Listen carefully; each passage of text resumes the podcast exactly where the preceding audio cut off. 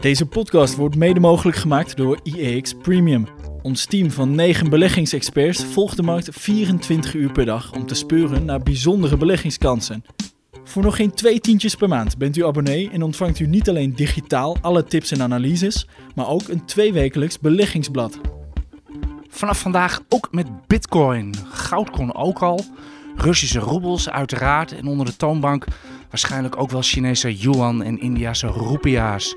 U kunt uh, Russische olie in Moskou verkrijgen tegen alles wat zo ongeveer los en vast zit, zolang het maar geen euro's en dollars zijn. Daar komt het ongeveer op neer. Dat was misschien wel het geopolitieke nieuws van deze week. De AX staat nu ongeveer plus 1% op 728. Het is vrijdag 25 maart. Dit is weer de IX Beleggers Podcast. Maar dit keer, uh, ja, ik ben zelf terug uit de Omicron. Ik was even ziek. Mijn naam is Arentje Kamp. Ik ben aan de of, uh, marktcommentator van de IX.nl. En deze week, we hebben, we hebben een bijzondere opstelling in deze beurspodcast. Naast mij staat mijn collega Erik Maurits. Hij is hoofdbeleggersdesk. U kent hem inmiddels wel. En we hebben ook een bijzondere gast vandaag. We hebben iemand, omdat het zo hard gaat met de rentes. U hebt dat, hebt dat vast wel gezien. Uh, obligaties, dat is een hot term op de markt uh, tegenwoordig. ECB, uh, vet, we weten allemaal het verhaal. We dachten, het is goed om eens even een echte rentespecialist uit te nodigen. Want wat moeten wij nou vooral als aandelenbeleggers, wat moeten wij met die rentes? Maar natuurlijk ook hypotheekrentes, spaarrentes. Ik stel heel graag aan u voor Ben Leppers. Hij is uh, handelaar voor eigen rekening. Was vroeger werkte hij op de vastrentende desk van ABN AMRO. Deed daar in obligaties. Is docent geweest. Stel ik je zo goed voor, uh, Ben. En uh, welkom, in deze, welkom in deze podcast. Welkom bij IX. Ja, dank je voor de uitnodiging, Arend-Jan. Ja, de, de, mijn voorstelling was helemaal correct. Ja, al die dingen was ik en ben ik. Oké. Okay. Vertel even heel kort, uh, wat, wat doe jij in de markt? Uh, je, je, je, werkt voor eigen, je werkt, handelt voor eigen rekening. Wat houdt dat precies in? Ja, ik heb uh, met mijn eigen geld neem ik posities in op verschillende markten. Ehm, obligatiemarkt, aandelenmarkt, grondstoffenmarkt en crypto's ook. Crypto's ook? Ja, met verse tegenzin, maar toch. Ja, verse tegenzin? Ja, even, nou, even heel snel. weet ik niet of ik dat moet zeggen, maar het is, een, het is een hele winstgevende markt om in te handelen. Ook al geloof ik er mogelijkerwijs niet in op lange Ga je ook short? Nee, ik ga nergens short. Okay. Ik ga nou, alleen maar long in. Dat vind ik knap dat je winst gemaakt hebt de laatste tijd. Ja, of geen positie, ja. ja Oké, okay. ja. Dat, dat kan ja. ook nog. Waar, waar, zit, waar, zit je, waar, waar, waar zit je verder nog in? Zeg maar de, de full disclosure. De huidige posities long olie, palladium en koffie. Um, en op het randje, de orders liggen in, ik weet niet of ze uitgevoerd zijn of niet, um, Bitcoin, Ether en uh, de Bund Future. De Bund Future. Ja. Wat is de Bund Future? U, ik weet zeker, uh, wat u ook doet op de markten en hoe lang u ook rondloopt, u komt vroeg of laat altijd die beroemde term, de Bund Future, de Bund tegen. Wat is de Bund en wat is de Bund Future? En waarom is die zo heel belangrijk? Um, de Bund Future is een termijncontract, is een afgeleide op de Duitse staatsobligatie, 10 jaar. Um, dus de benchmark van de, van de staatsobligatiemarkt in Europa. En dat bepaalt, zeg maar, uh, ja, geeft in, weer wat, wat de rente in Europa is. Net als de treasury in, uh, in Amerika. Oké, ik heb vroeger zelf eens uh, in een cursus uh, de Bond Future zitten handelen. Gewoon bij, bij zo'n daghandelscentrum. Ik kreeg het voor elkaar om met dat oerzaaie ding, want het, dat is toch eigenlijk wel een beetje de naam en faam van het ding, om in een kwartiertijd iets van 100.000 fictieve euro's weg te pissen, zoals dat in goed handelsjargon heet. Klinkt jou dat heel vreemd in de oren? Uh, nee hoor, dat, dat, dat, dat kan je doen. Gebeurt jou ook heel vaak. gelukkig niet. Gelukkig nee, maar niet. ik heb dus ontdekt dat het een heel gevaarlijk ding kan zijn. Uh, Zo ja, saai als het lijkt. Het lijkt. Obligaties lijken saai, maar omdat je zoveel geld inzet, zoveel leverage gebruikt eigenlijk, uh, loopt het snel op, het verlies. Oké. Okay. En even een, een vraag van mij, Ben. gebruik je daarbij technische analyse of kijk je naar de fundamentals? Of? Ik kijk alleen naar technische analyse. En ben je echt hardcore, dus je kijkt alleen maar lijntjes of lees je ook wel het nieuws? Ik lees wel het nieuws, maar ik, ik laat me er niet, niet door naar. afleiden. Oké, okay. nee. okay, dat is heel mooi. Om nog even bij je terug te komen, we stellen deze vraag altijd aan iedereen. Ben, wat was het nieuws van jou deze week? Wat was het nieuws voor mij deze week? Uh, het nieuws voor mij deze week uh, was denk ik toch Poetin met zijn, met zijn olie. Ja, is dat dat, dat, hè, dat, dat, dat, dat verhaal uh, van twee dagen geleden, als ik het goed heb, van niet bevriende landen mogen alleen nog maar onze energie tegen roebels kopen. Bedoel je daarop? Ja, klopt. En uh, ik dacht eigenlijk, um, dat maakt niet zoveel uit of wij nou um, onze euro's omwisselen voor roebels en daarmee betalen, of dat wij in euro's betalen en Gazprom wisselt het om. Wat maakt het uit? Maar ik zag wel de, de gasprijs gelijk met 30% omhoog schieten. En mijn olie future waar ik op positie in had, ging ook lekker omhoog. Dus dat, is, dat was de grootste, grootste mover voor mij deze week. Ja. Ja, ik kijk zelf naar het verkeerde item. Ik kijk naar de euro en dollar roebel en ik kijk niet naar energie. Mijn excuses aan de lezers die ik niet op de hoogte heb gehouden. Erik, wat was jouw nieuws eh, deze week? Toch wel die uitspraak van eh, Larry Fink van BlackRock. Die zei dat uh, Oekraïne betekent het einde van globalisering. En toen werd het even heel stil. En, wat doelde hij dan nog? Ik, ik, dacht trouwens aan een andere uitspraak van, uh, van Larry Fink. Daar gaan we zo meteen ook nog even over hebben. Larry Fink natuurlijk, dat is natuurlijk de grootste belegger ter wereld. BlackRock heeft meer dan 10 biljoen onder beheer. Uh, en wat was, zijn, wat, wat was zijn redenatie? Nou, door de Oekraïne wil eigenlijk uh, overheden en ook veel bedrijven hun supply chain, aanvoerlijnen, veiligstellen. En dat betekent eigenlijk dat, dat veel economische uh, eenheden of landen zich terugtrekken in hun eigen regio. En dus minder globalisering. En dat kan eigenlijk maar één ding betekenen: nog meer inflatie. Oké. Voordat we met z'n drieën de, de, brede markt gaan bespreken, en ook uitgebreid natuurlijk, we hebben Ben uh, natuurlijk niet voor niets gevraagd dat we over de rente gaan hebben. En het gaat dan echt van uh, spaarrente tot hele ingewikkelde dingen waar we het nog over gaan hebben. Want echt iedereen, of u nou hardcore aandelen bent of wat dan ook, iedereen heeft vroeg of laat altijd met de rente te maken. Wat gaan we allemaal doen deze podcast? Uiteraard, we gaan het over uh, die rentes hebben. We gaan het hebben over wel of niet in Hongkong en China beleggen. We zitten natuurlijk allemaal begeerig naar bijvoorbeeld Proces misschien wat te kijken van de weekcijfers, Tencent. En uh, ja, die Hang Seng die is zo goedkoop en zo hard afgekomen. En er zitten, zitten zulke mooie aandelen in. Doen of niet, daar gaan, we, daar gaan we het over hebben. We gaan het uiteraard ook over aandelen hebben. We hebben het over OCI onder meer. We hebben het over Bayer en dat is wel een beetje bijzonder. Maar ook over Fugro, lang van weg geweest. Nog even kort over BAM. En we gaan ook even met Las Vegas bellen. Las Vegas, denkt u? Ja, want u mist natuurlijk Niels Koers, de aandelenanalist van IX.nl. Die had natuurlijk altijd vaste gast is in deze podcast. Die mist u. Die is op vakantie en die is in Las Vegas. En we gaan hem vragen of hij misschien een mooie casino-aandelen weet.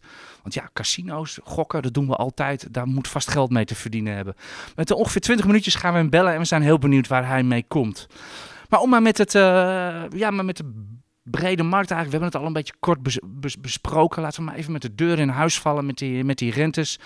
Ik tweette vanochtend, uh, we gaan podcasten met een rentespecialist. Uh, hebt u nog vragen? Ik had nog niet getwitterd. Jij hebt meegelezen, Ben. Daar was de eerste vraag. Wanneer gaat de spaarrente omhoog? Ik denk dat het een heel mooi startpunt is om over rentes te gaan praten. Bij het begin beginnen, de spaarrente. Gaat die omhoog, Ben? De spaarrente gaat, denk ik, voorlopig nog niet omhoog. Je ziet wel dat de hypotheekrentes al omhoog gaan. Hoe, hoe kan dat dan, vraag ik meteen. Nou ja, hypotheken hebben een lange looptijd, 10, 20 jaar. En zijn gebaseerd op de, de kapitaalmarktrente. De, dus de, de Boend, waar we het al eerder over hadden, onder andere. Uh, en daar zie je dat die rentetarieven al uh, de afgelopen maand met, met 40, 50 basispunten opgelopen zijn. En dat zie je ook direct terug in, in hypotheken. Ja, 40, 50 basispunten. Ja, Kun je even een half, percentage... half procent, zeg maar. Ja, dus van 1 naar 1,5 of, Ja, hoeveel, nou, of over hoeveel hebben we het? De hypotheken, uh, heb ik vanochtend nog even gekeken naar ING, uh, heeft dit jaar verhoogd van 1% naar iets boven de 2%. Doe maar. Je zou het een verdubbeling kunnen noemen, maar dat is niet helemaal eerlijk natuurlijk. Maar het is 1% hoger eh, eh, rentetarief. Ehm, maar spaarrentes ehm, zijn meer gebaseerd op, op de, de geldmarktrente. Eh, en die hangt weer heel erg af van wat de ECB doet. En die heeft op dit moment nog een negatieve rente. Ehm, dus banken zullen niet snel de spaarrente gaan verhogen. Ehm, maar de marktverwachting is wel dat de ECB ehm, eind dit jaar, eind volgend jaar, dus met name in 2023, de rente zal gaan verhogen naar een half procent tot 1 procent. Dus dan zul je ook zien dat spaarrentes eh, zullen gaan stijgen. En aan hoe- wat voor percentages moeten we dan voorzichtig gaan denken? Ik weet dat het koffiedik kijken is. nou, ik denk als je de, de ECB naar een half procent tot 1 procent gaat, eh, een half procent misschien, optimistisch gezien. Bij, ja, doen, en, eh, en aan wat voor inflatiepercentage moeten we dan denken? hopelijk lager. Dan, eh, het is nu in Nederland eh, opgelopen tot, tot 7% en hopelijk is het dan lager. Ja. Anders hou je er nog niks aan over natuurlijk. Heb jij veel, veel spaargeld, eh, Erik? Nou, wel te veel, maar eh, ook nog niet in, in obligaties, omdat die rente nog steeds heel laag is. En dan ben ik wel benieuwd, eh, Ben, eh, nu die rente zo stijgt, en dat zullen ook ongetwijfeld lezers ook willen horen, of luisteraars. Moet je al in obligaties stappen nu? Bedrijfsobligaties of staats? Ehm, ik denk dat je nog aan de vroege kant bent daarmee. We staan aan het begin van, van een, een, een, renteverhogingscyclus van de, van de Fed en de ECB. Ehm, en de rente kan nog best wel, de kapitaalmarktrente kan best nog wel een eind omhoog. Ehm, dus ik zou persoonlijk, als ik zou je adviseren, hou je geld nog even aan de zijlijn. Toch op die saaie spaarrekening die niks oplevert. Zodat Geld, je, geld kost nu zodat je over 1, 2 jaar misschien op een beter niveau kan instappen in, in eh, bedrijfsleningen. Want die zijn nu ook heel, leveren ook heel weinig op. Maar over twee jaar, als de inflatie 5% eh, blijft, dan is twee jaar best wel, best wel lang. Dat klopt, maar ook als je, als je nu bedrijfsobligaties koopt die nu 1% opleveren en die rente gaat stijgen, maak je en verlies op je bedrijfsobligaties en je hebt ook die inflatie van 5%. Dus heb je twee keer verlies. Ja, nou ben ik de oudste hier van het eh, stel. Ik hoop dit jaar 54 te worden. En ik ben echt van de oldschool beleggingsleer. En dan weet je gewoon van, ik moet op mijn leeftijd moet ik al een eh fix percentage eh, staatsobligaties aanhouden. Liefst AAA's, de hoogste kwaliteit. En dan liefst in euro's, zodat ik geen valuta risico heb. Kan ik alweer jouw boend gaan kopen en Nederlandse staatsobligaties.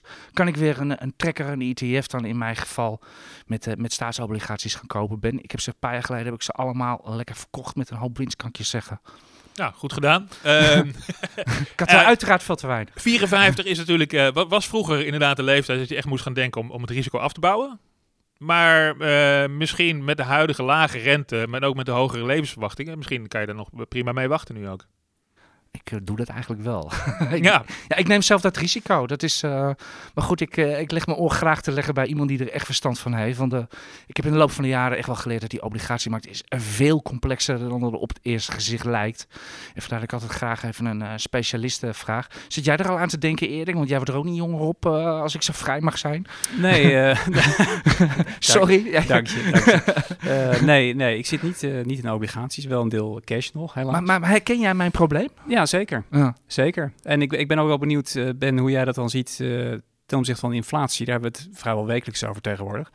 Maar weet je, als, als je nu je dan wil beschermen tegen inflatie, wat, wat moet je dan doen? ja de, de, de, heel veel onderzoeken kijken dan terug naar de jaren 70, zeg maar. Dat is de laatste keer dat we echt inflatie hebben gehad.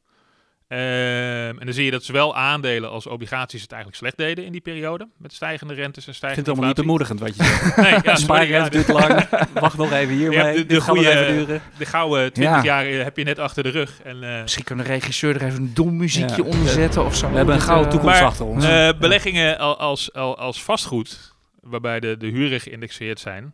Ehm, en met name ook grondstoffen en inflatie eh, gelinkte obligaties kunnen wel bescherming bieden in tijden van hoge inflatie natuurlijk. Oké, maar vastgoed, als de rente nu, de hypotheekrente gaat omhoog, ja, dan hebben we het over, over commercieel vastgoed. Ja, maar de Ja, woningen is een, is een ander verhaal, denk ik. nog Ja. meer slecht nieuws heb je. Ik weet het niet. ik durf het haast niet meer. Bitcoin. Vind je Bitcoin, zie je dat als een, eh, je, je handelt alleen op technische analyse, maar Ja. zie je dat als iets wat beschermt mogelijk tegen inflatie? Heeft toch geen trekrecord? Dat, is, dat eh, weet ik niet. Dat, eh, dat is, eh, je, je vraagt een onmogelijke vraag. Het is, het is, ehm, het is als, als de rest van de wereld dat vindt en daar massaal in gaat stappen als de inflatie omhoog gaat, dan wel. Als ze dat niet vinden, dan niet. Dus je klinkt als een, eh, als een horoscoop, klinkt orakel van Delphi, ja. Maar goed, jij, jij gelooft er niet echt in, maar je kijkt gewoon naar de trend en, Ik- en ja. op basis daarvan kopen of ja, verkopen. ik heb je, in maar je- principe over alle, alle, alle dingen waar ik in handel geen mening. En ik kan de toekomst niet voorspellen, dus ik, je hoeft mij... Eigenlijk ben ik een hele slechte om ad- Nou, je, bent advies een goeie, je bent denk ik een hele goede trader wat dat betreft. Hè? Ja. Want Die kijkt gewoon naar, naar bewegingen, volume, et cetera. En wat de asset is, ja, dat doet er eigenlijk helemaal niet toe, toch?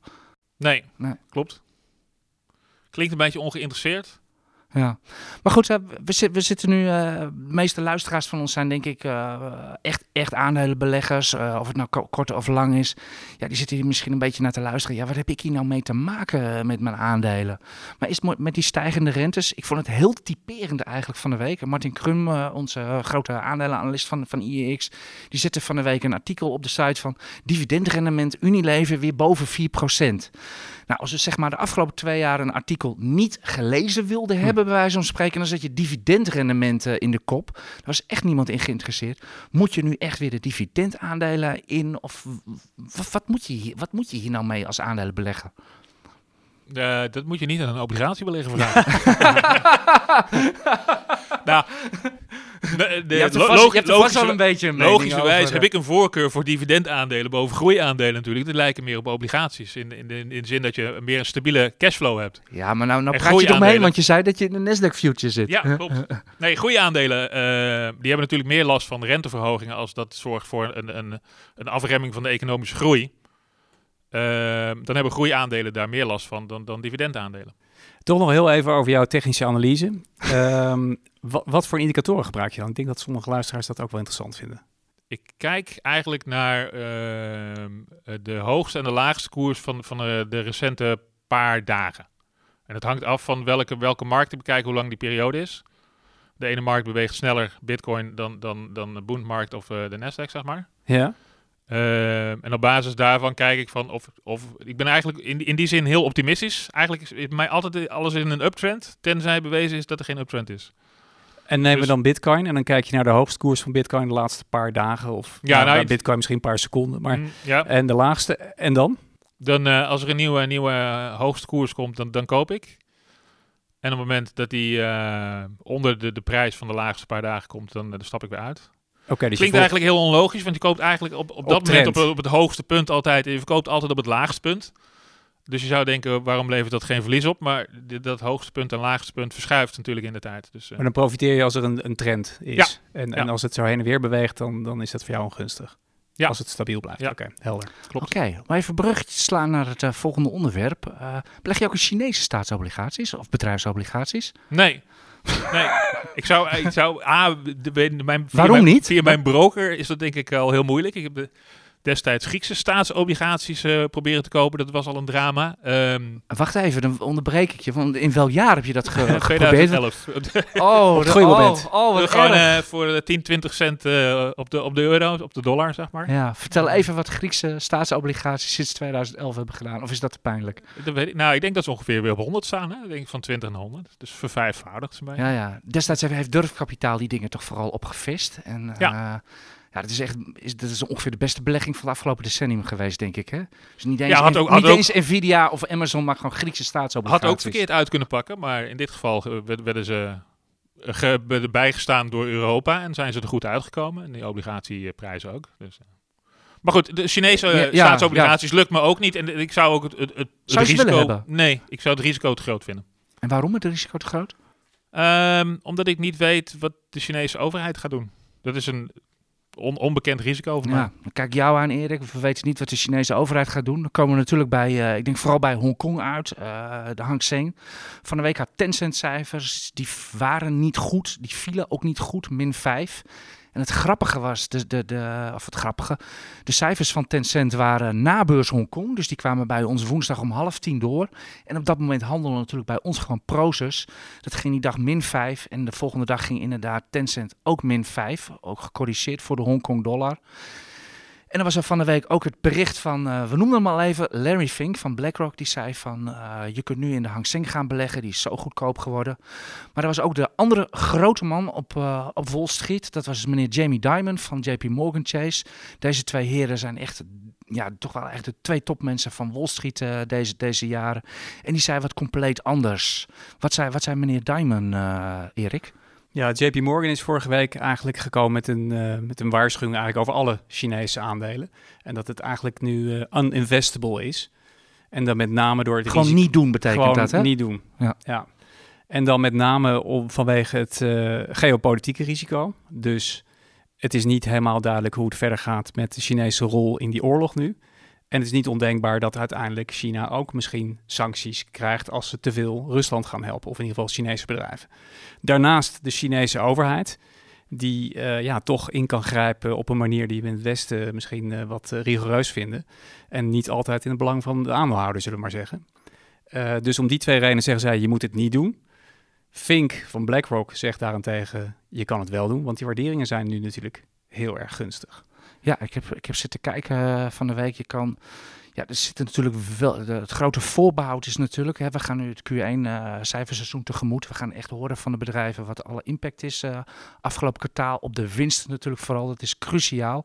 Maar de Hang Seng die noteert momenteel minder dan 10 keer de verwachte winst. Het is natuurlijk een prachtige index. Hele topbedrijven zitten er alleen maar in. Dat is, ja, dat is voor een. eh, Dat is laag. ja, dat is ja laag. om maar terug te gaan naar de jaren 70. Er is bijna een stagflatiewaardering voor zo'n mooie Ja, index. maar goed, een, een bedrijf als Tencent, je noemde het al, die, die hadden een omzetgroei van maar 8 procent. Ja, door eenmalige meevallers meevallers ook daalde met vooral, 25 procent. Dus dat is, dat is dan weer voor zo'n soort groeiaandeel natuurlijk niet zo heel sterk. En ik vond ook opvallend die, die topman, eh eh, Pony Ma heet hij, die heeft bij die, eh, die presentatie... Familie van Jack? Of? Eh, eh, Nee, volgens mij niet trouwens. Maar die heeft, eh, die heeft bij de presentatie van de jaarcijfers... zei hij ook nog even dat hij de nieuwe regelgeving van de Chinese overheid... enorm waardeerde en toejuichte. Weet je, een soort, soort hostage situation. Weet je, dat hij zo... Ja, die is wel veilig. dus nu. ja, die, die is natuurlijk bang dat hij anders meteen, zoals, zoals Jack Ma, eh, meteen weg is. Dus ehm, met andere woorden, daar zie je wel echt uit dat die, dat die overheid daar zo'n ongelooflijke vinger in de pap heeft. Ze hebben natuurlijk wel vorige week gezegd dat ze nu de markt gaan stimuleren, maar het is allemaal nog weinig concreet.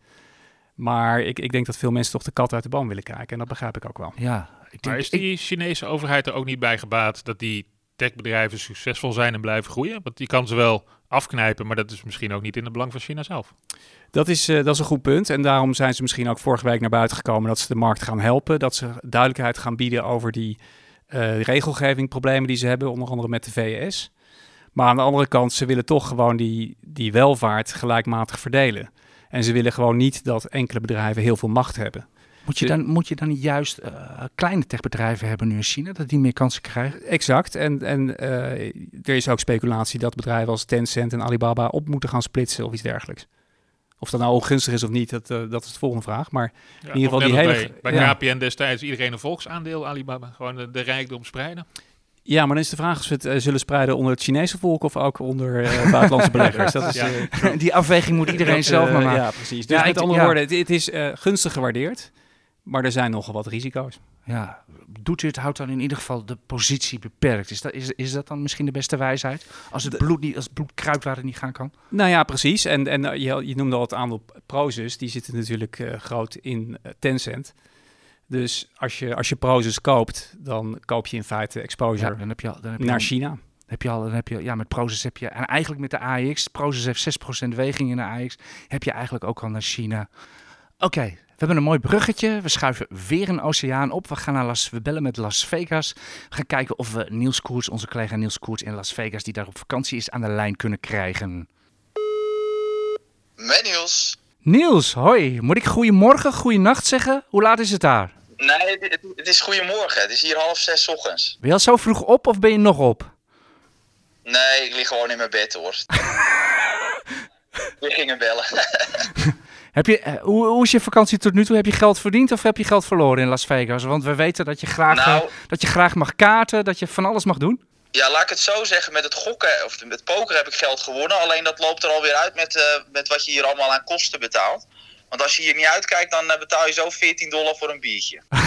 Oh, Oké, Dus Oh, dus eh, weet- je, loopt, je loopt aardig leeg hier. Oké, dan weten we alleen nog niet wie er dan dat bier aan het doorprijzen zijn. Of dat zeg maar de Heinekens eh, van deze wereld zijn. Of dat dat inderdaad Las Vegas zelf is. Hey, maar Niels, waarvoor, waarvoor we je bellen? Ik, ik kondigde het al aan aan het begin van deze podcast. Niels die gaat kijken of er mooie casino-aandelen zijn. Want ja, Niels, je weet hoe, altijd hoe ik denk. Eh, casino gokken, dat doet de mensheid eh, al, al, al, al zolang we bestaan. En onder alle economische omstandigheden. Er moeten mooie aandelen in zijn. Klopt dat? Nou ja, ik had toevallig even gekeken naar Win Resorts. Dat is, eh, dat is een aandeel die op de Amerikaanse beurs wordt verhandeld. En ja, als je die vijf jaar geleden had gekocht, dan had je een derde verlies gehad. Dus, dus, dus dat, ja, die heeft het heel slecht gedaan. Maar Komt dat door COVID? Nou, kijk, het is ook wel logisch dat die aandelen het slecht hebben gedaan. Omdat eh, die bedrijven best wel veel last hebben gehad van, eh, van de coronacrisis. Met name de fysieke vestigingen. Ja, die hebben gewoon, zoals bijvoorbeeld in Vegas, hebben, hebben ze daardoor gewoon de winst behoorlijk zien dalen. Omdat gewoon, ja, intercontinentale vluchten, die waren er gewoon niet meer. Dus ja, dat heeft hun wel geraakt in hun business. Dat is dus het risico eh, bij, eh, bij dergelijke aandelen. Zijn, wa- wat, zijn, er nog meer van dit soort bedrijven beursgenoteerd? En zijn, zijn, wat zijn de kansen, risico's? Nou, kijk, bij, ehm, wat je hebt bij gokaandelen, kijk, het, het, risico is toch ook altijd wel weer wetgeving. Eh, je ziet natuurlijk in Nederland ook alweer dat, dat toch ook wel uh, voor de online casino's dat, dat de overheid toch liever niet, niet, ziet dat daar al te veel van wordt geadverteerd. Het is nu wel toegestaan, maar toch hebben we met z'n allen liever niet dat, ja, dat, het, dat er op grote mate, dat mensen op grote mate gokken. Dus het is, het is ook vooral politieke risico's die je hebt. Um, is, dat ook, is dat ook in de VS zo? In, in Las Vegas mag toch alles? Ja, dat, dat klopt. Nee, maar in Vegas uh, komt dat wel goed. Uh, alleen het is niet ook in de. In, er zijn in staten, in de Verenigde Staten, waar het bijvoorbeeld niet is toegestaan. Dus het hangt ook weer van de staat af. Oké, okay, maar je noemde al even Win Resorts. Zijn er nog meer van die, van die hotel, casino, ketens, bus genoteerd? Ja, nee, de Wind Resorts is de bekendste. Dus ik had even snel gekeken naar, vooral naar Wind Resorts. Maar die, uh, ja, die hebben het ja, gewoon niet zo goed gedaan. Goed, kijk, wij, wij, wij, zijn, we hebben als beleggersdesk kijken we, hebben natuurlijk nooit echt heel serieus naar gokaandelen gekeken. Dus echt een advies over dit soort aandelen kan ik ook niet geven. Want daarvoor moet ik gewoon veel diepgaander onderzoek doen. Hey Niels, één vraagje, Erik hier. Die Win Resorts en, en veel van die casinobedrijven, hebben die niet ook exposure naar China, omdat ze allemaal in Macau zitten? Um, Oeh, dat zou ik eerlijk gezegd niet weten. nou, je hebt nog de hele dag de tijd om dat uit te zoeken. Je uh... hebt nog drie uur voor je ontbijt, dus je kan, uh, je kan zo even de boeken induiken. daar, daar gaan we je volgende week wel over, over horen. ben je er nog? Ja, zeker. Maar okay. ik zeg, ja, ik weet, die, die vraag kan ik gewoon niet beantwoorden. Oh, Oké. Okay. Hey Niels, hartstikke leuk dat jij even bent, uh, bent ingesprongen. We wensen je verder een uh, goede vakantie. En uh, misschien bel je volgende week nog wel even een keer. Nee, maar vrijdag ben ik er gewoon weer, AJ. Dan, oh, ben... ik, ik, land, ik land donderdag en vrijdag zit ik gewoon weer in Amsterdam. Dus dat komt helemaal goed. Oké. Okay. Hey Niels, nog veel plezier de komende week en, en goede reis terug. Oké. Okay. tot volgende week. Nou, van, uh, van uh, Las Vegas uh, schuiven we dan maar weer een, schuiven denk ik dan maar weer een oceaan op. Want we hebben natuurlijk ook nog gewoon hier aandelen aan het Damrak genoteerd. En we gaan het even hebben over een van de feest... Ja, nou, feestvarkens mag je natuurlijk nooit zeggen over aandelen. Laten we dat maar gaan doen. Maar een van de spekkopers dit jaar is, is OCI. Oki zeg ik altijd. Hoe zeg jij het, Erik? Ja, ik zeg OCI, maar... Nederlander als ik ben, maar uh, geen idee. Ben, wat zeg jij? ik heb het er nooit over, maar ik vind, uh, eh, OCI vind ik wel een mooie. Met okay. Okay. Toele toeleveringsketens als... Uh, ja. Oké, okay. okay. hou het op OCI. Waarom doet, het, waarom doet het aan dat het zo vreselijk goed dit jaar? Uh... Nou, omdat de, de, prijzen van kunstmest uh, door het dak gaan. Wat ook weer uh, met de Oekraïne te maken heeft. En het aardige is voor OCI is dat zij geen last hebben van de stijgende gasprijzen. Uh, gasprijzen die, uh, die zijn nodig als grondstof voor de stikstofproductie. Maar zij hebben uh, hun gasprijzen in het Midden-Oosten vastgelegd voor langere tijd. Dus ze, hebben eigenlijk, ze profiteren van hogere verkoopprijzen en nog steeds lage inkoopprijzen. dus dat is eigenlijk een, een, een, topcombinatie. En daarnaast hebben ze een 50% belang in het bedrijf Vertiglobe aan de beurs van Abu Dhabi. Wie kent hem niet? Ja, en, eigenlijk, eigenlijk echt geweldig eigenlijk. Hè? Een kunstmestbedrijf genoteerd midden in de woestijn. Ja, precies. En, en dat, dat aandeel uh, stijgt ook enorm in waarde. Kortom... Uh, voor ja, daar is een 50% belang in. Uh, exact, ja, exact. Dus alleen al dat belang is, ik geloof, 27 euro waard. En vandaar dat ze nu, nou ja, ze gaan in ieder geval 1,45 euro dividend aan, uitkeren. En daarnaast komt er nog extra uitkering. Dus voor, voor OCI ziet het er voorlopig even positief uit. Ja, ja. het is natuurlijk een super cyclisch aandeel dit. Het is natuurlijk een, ja ja, onverwachte meevallen natuurlijk door die, door die rotoorlog daar. Maar kun je, het nu nog, kun je het nu nog kopen? Of zit je dan gewoon, eh, zitten we nu gewoon echt alweer op die sneltreinvaart uh, omhoog? Het is, uh, zoals je zegt, wel cyclisch, dus riskant. Maar we, we denken dat er, nog wel, dat er nog wel iets van ruimte is, ja. Oké, een ander aandeel wat, uh, wat, wat dat betreft uh, ja, meer of meer wel met de neus in, in de boter valt. Het is, dit is natuurlijk AMG. Die, die afkorting zullen we maar helemaal niet doen. Advanced Metallurgic Group. AMG bedoel je? Handel jij daar wel eens in, uh, Ben? Vroeger, ja. Toen ik, ja, nog, toen nog ik, ik doe nu niet in individuele aandelen, maar ik heb dat wel een tijd gedaan. Maar mede, maar mede door de en, AMG heb je het afgeleerd? Want... Uh, nee, nee, nee. maar dat, ik, ik koos wel altijd de meest volatiele aandelen uit. Dus dan kom je wel heel snel uit bij een ASMI en een AMG. Uh, maar jij, jij klinkt als met name een korte termijn belegger, of is dat een mm, verkeerde? Met aandelen was, was wel iets langer. Maar je zit er niet meer in. Maar ik doe niet meer individuele aandelen, dus nee. Bij, Nee, maar, om, ik ja, nee, maar wel. om natuurlijk even, even terug te komen naar, naar AMG. Het was natuurlijk deze week had eh, natuurlijk vooral automotive of de, elektri- de EV had natuurlijk de wind in de zeilen met die opening van eh, Tesla in Berlijn. Je hebt natuurlijk ongetwijfeld allemaal eh, de beelden gezien met een hyperstrakke Elon Musk. Ik vond dat hij er gewoon als je hem zag, dan had je bijna het idee van is het de directeur van Porsche of Volkswagen of zo. Hij zag er echt heel Duits uit. Dat vindt hij een belediging, denk ik. Wat zeg je? Vindt hij een belediging. nee, hij, was, hij in- was wel zo gekleed. Ja, ja, ja, hij was ook in, Du- in Duits te twitteren en zo. Dus dat was... eh, Tesla ging heel hard, eh, NIO ging heel hard, Rivian. En bij ons natuurlijk eh Ebusco. En daar gaan we het zo meteen ook nog even over hebben, Erik. Maar ja, AMG is natuurlijk ook zo'n aandeel. Natuurlijk lithium en al die grondstoffen die in die, die in die elektrische auto's zitten. Die ook sky high gaan. Daar is AMG weer goed voor geproportioneerd. Maar het, het, het verhaal is eigenlijk een beetje hetzelfde als, als OCI. Het is hypercyclisch. Het gaat of keihard omhoog of keihard omlaag. En op dit moment staan alle seinen op groen. Maar ja, dat wil natuurlijk nooit zeggen dat die koers ook groen blijft gaan. Maar in ieder geval, de wind is in de zeilen. En E- ja, ik vond Ebusco deze week eh, heel opvallend. Maakte natuurlijk eh debuut in de ACX-index. Ja, er Dus was dus- verder eigenlijk, eigenlijk weinig nieuws. Eh, maar zoals je zegt, Tesla, los van, van die opening in Berlijn. Het, het gaat natuurlijk over de, de energietransitie. En, en met die hoge olieprijzen eh, zal eigenlijk die, die, die switch sneller maken naar groen, naar elektriciteit. En daar profiteren bedrijven van zoals Ebusco en ook, eh, ook Tesla. Eh, en Tesla is inderdaad 10% gestegen deze week. Ja, ze hebben een belang genomen in zero emission services, heel klein, daar zal het niet om gaan. Het is echt gewoon de, de trend van de transitie naar, naar groene energie. Daar ze ja. van. Ze komen overigens eh, tw- 12 april met, eh, met jaarcijfers. Oké. waar je niet te veel van moet verwachten, want vorig jaar was niet een goed jaar. Maar eh, het is echt een bedrijf, een bedrijf voor de toekomst, zullen we maar zeggen. Ja, ja, precies. Het is, het is gewoon een puur fantasieverhaal. Om even advocaat van de duivel te spelen. eh, het is natuurlijk voor de, voor de AMG's van deze wereld natuurlijk heel erg leuk dat al die, ja, ik noem het zelf altijd maar vage grondstoffen, hè, lithium, het, eh, vanadium, weet ik veel waar AMG allemaal in doet. Het zijn niet dingen waar we dagelijks over hebben. Dat gaat natuurlijk allemaal sky high. Nikkel is denk ik een bekendere. Koper gaat hard. Daar zitten die elektrische auto's vol mee. Gaan die niet peperduur worden, elektrische auto's? Tesla heeft de prijzen al, al eh, verhoogd. Hoe zit het met Ebusco? Hebben die een beetje pricing power ook? Dat is een goede vraag. Dat weet ik eerlijk gezegd niet. Maar in zijn algemeenheid is het eh, precies wat je zegt. Hoe, lang dit, eh, hoe langer dit gaat duren in de Oekraïne, hoe groter die druk wordt op, op grondstoffenprijzen en inflatie in het algemeen. En daar hebben we allemaal last van. Ook Tesla, ook andere bedrijven. Oké, goed gaan we door met een eh, aandeel waar het eigenlijk operationeel een stuk minder mee gaat. Van de week was het weer slecht nieuws. Philips. En het, het eh, trefwoord begint weer met een B, de beademingsapparatuur. Het was eigenlijk maar een heel klein zaakje. Het ging om 310 apparaten die nu weer zijn afgekeurd. eh, Erik, wat Ja. was er aan de hand bij Philips? Dat klopt. En dan is meteen de vraag, ja, 310 apparaten, waar maken we ons druk over? Ja, nee, dat, dat zeg je helemaal goed. Volgens mij, de, de problemen waren eerst bij de slaapapneuapparaten. Maar ook bij de beademing eh, liggen ze te snurken, blijkt nu. Het gaat inderdaad eh, maar om eh, 310 eh, apparaten. Maar het is, een, het is allemaal niet groot. Het is allemaal niet zo belangrijk misschien. Maar het geeft toch weer aan dat ze het niet helemaal onder controle hebben.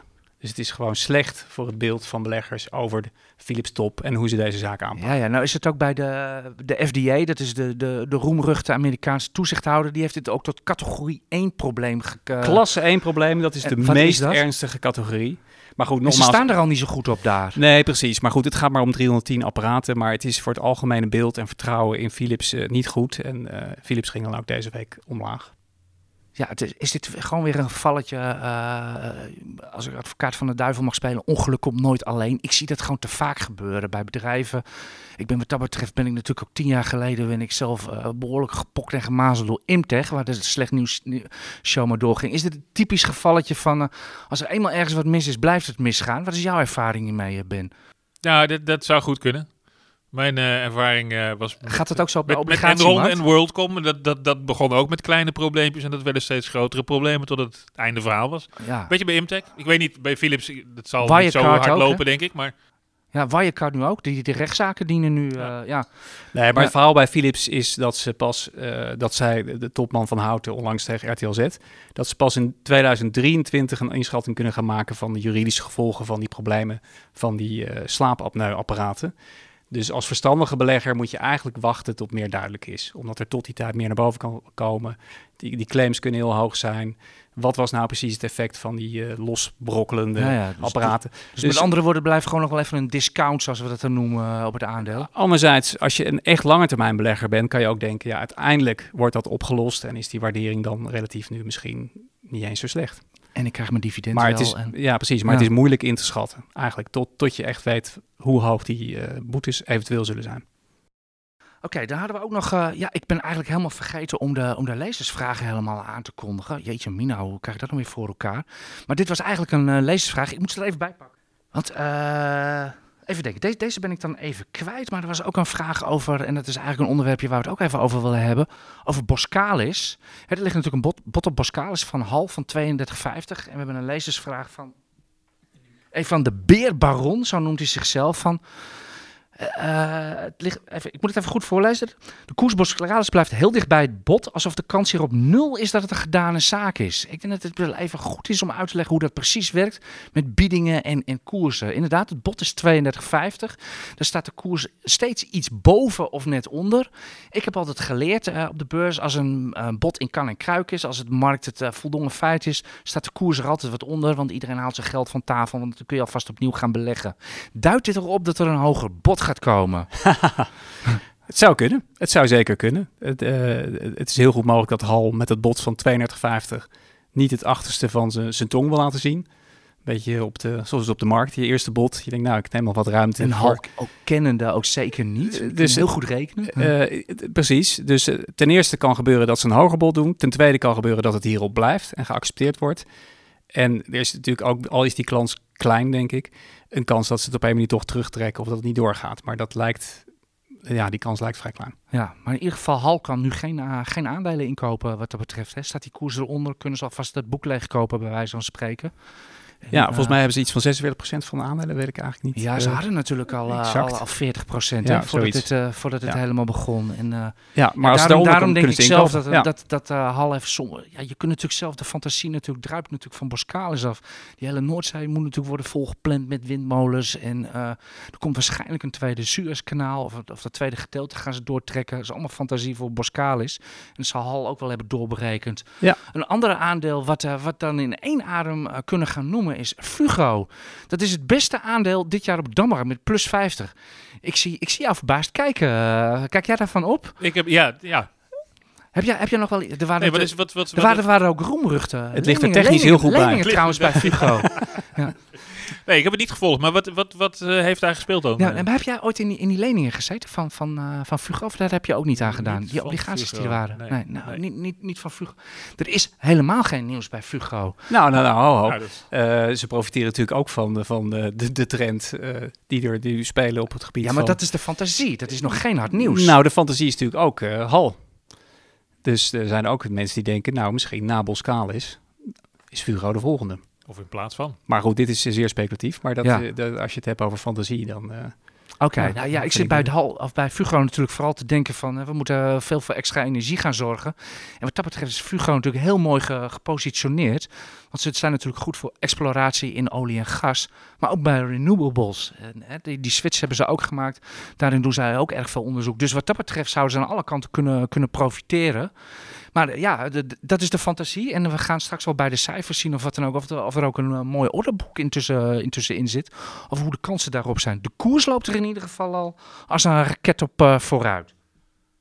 Is er nog één aandeel waar we, het, eh, waar we nu even over hebben? Dat wordt speciaal aanbevolen door onze beleggersdesk.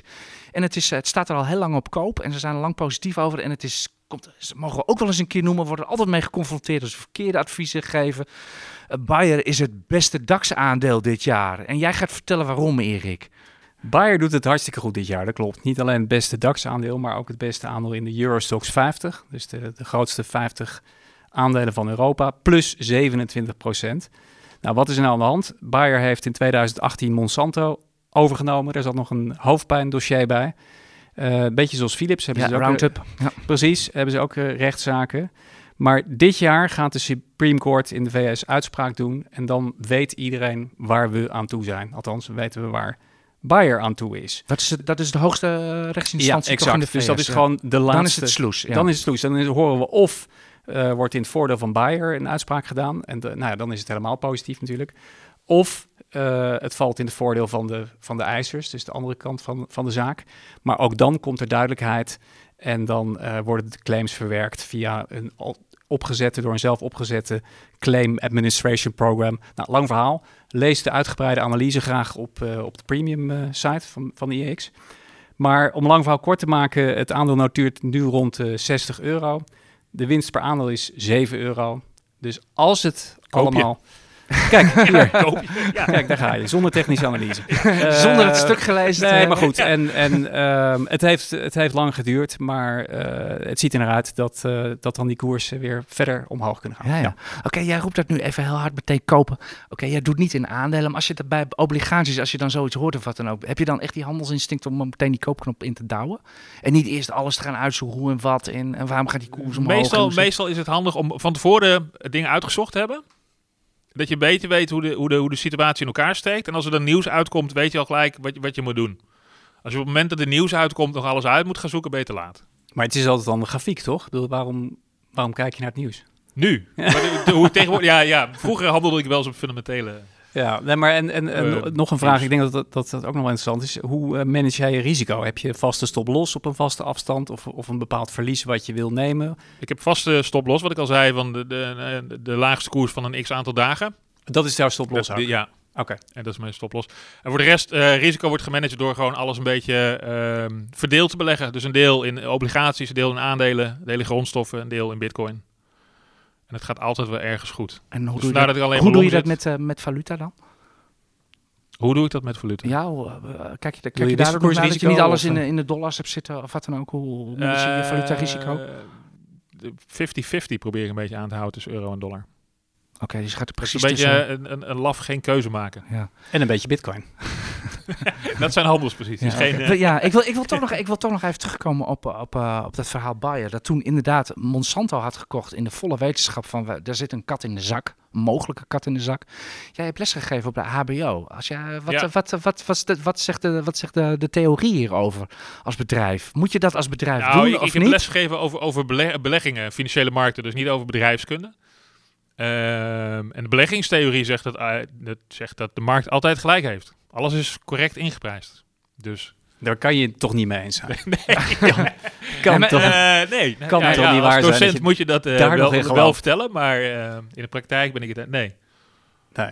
Nee. Eh, Volgens mij zijn er steeds meer partijen Maar erover eens dat dat... Je kan het ook anders, eh, anders interpreteren als in. eh, het hoeft nooit perfect goed geprijsd te zijn, maar er is niet een structurele onderwaardering of overwaardering. Dus de prijs die je betaalt is, is fout, maar je weet niet of die te hoog of te laag. Het is de beste prijs die we hebben. Dus Ja. de beste schatting die men kan maken.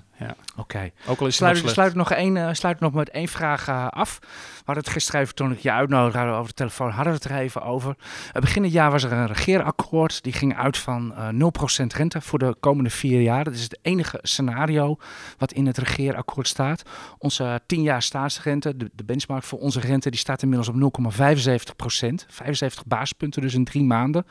Wat gaat dit voor gevolgen hebben voor ja, de grote staatsplannen, eh, de uitgaven, et cetera? Gaat de overheid dit in de portemonnee werk- merken?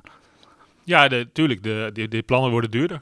En de, dat is. eh, Is, is, is, er, is er een eh, vuistregel voor te geven? Zoveel basispunten is zoveel miljard extra rentebetaling voor Nederland? die, die zal er vast wel zijn, maar ik ken hem niet. Oké. ja. En een heel groot deel van de staatsleningen ehm, staat natuurlijk vast nu. Dus maar een heel beperkt deel wordt nieuw afgesloten. Dus de huidige rentestijging heeft een hele beperkte invloed, maar wel langdurig. Dus elk jaar wordt de nieuwe rentes, eh, nieuwe obligaties worden uitgegeven tegen hogere rentes. Ja, ja, Bovendien is moet- er maar moet- inflatie natuurlijk. ja. Dus eh Maar Ja. moet Den Haag zich al zorgen? Ja, dus kijk, die inflatie zorgt natuurlijk wel. is gunstig. In principe, 7% inflatie zorgt voor 7%, 7% hogere inkomsten bij de overheid. Zo, dit is meteen, Dus, een, mooie, ja, meteen ja. een mooie kop voor de podcast. Dus, dus dan kan je ook wel 1% rente betalen in plaats van 0, denk ik. Maar ja, wie ben ik? Oké, dus Den Haag hoeft, hoeft niet nog eh, wakker te gaan liggen eh, van deze rente. Ze hebben het gewoon goed gedaan, AJ, Den Haag. moeilijk toe te geven. Ja, dat is lastig voor je, ik weet het.